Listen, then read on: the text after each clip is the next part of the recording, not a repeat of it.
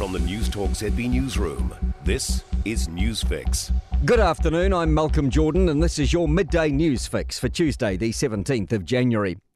Business confidence has hit a record low. Latest figures from the Institute of Economic Research show 75% of companies expect economic conditions to worsen in the year ahead.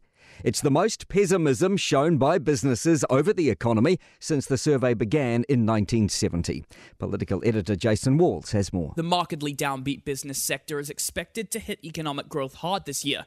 NZIER principal economist Christina Leung forecasts overall GDP growth will this year be just 1%. She says the economy has taken a turn for the worst and is warning a recession may be on the horizon. It comes alongside a sturdy job market despite challenges. Applications for Trade Me jobs per listing in last year's fourth quarter were on average 38% higher than the year before. The average salary has risen to just over $67,500.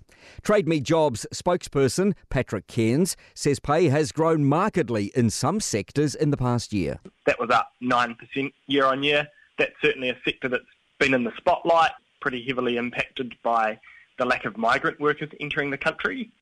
The head of Greater Wellington Regional Council has thanked police for their response to an aggravated robbery on a Hutt Valley bus. Friday's incident was allegedly a result of a mass brawl that started after 15 people, aged around 13 or 14, boarded the vehicle at the Queensgate bus stop. Nick James has more. Six people were taken into custody and one passenger had minor injuries. Regional Council Chair Daran Ponter says Metlink and operator NZ Bus are providing support for the passenger and driver. Acting Area Commander Hutt Valley Inspector Haley Ryan says the behaviour conducted by the people involved in the aggravated robbery was despicable and won't be tolerated. NCEA results are now available on the NZQA website. 160,000 students will be logging in to check out their marks, course and certificate endorsements, whether they received university entrance, and their tally of learning recognition credits.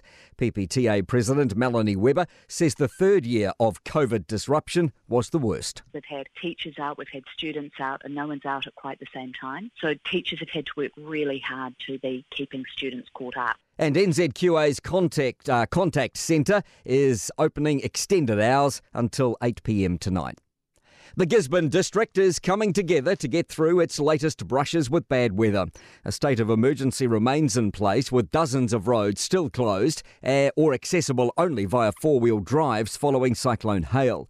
The clean-up effort is continuing to clear water, silt, wood and debris. Tolaga Civil Defence Controller Greg Shelton says his phone has been rung off the hook with offers of help from both locals and those further afield. Forestry workers that can't get back to work, it's too wet, they've offered manpower, chainsaws. We even had a young guy, he grew up in Tolaga, his dad was a vet and he lives in Rotorua. He wants to come back and help. And yet more heavy rain is forecast for the region from tomorrow afternoon until early the following morning, particularly north of Tolaga Bay. To sport. The Ukrainian ambassador to Australia has condemned the display of a Russian flag at a first round Australian Open tennis match in Melbourne. Russian players are allowed to compete in the tournament, but only under a neutral pennant.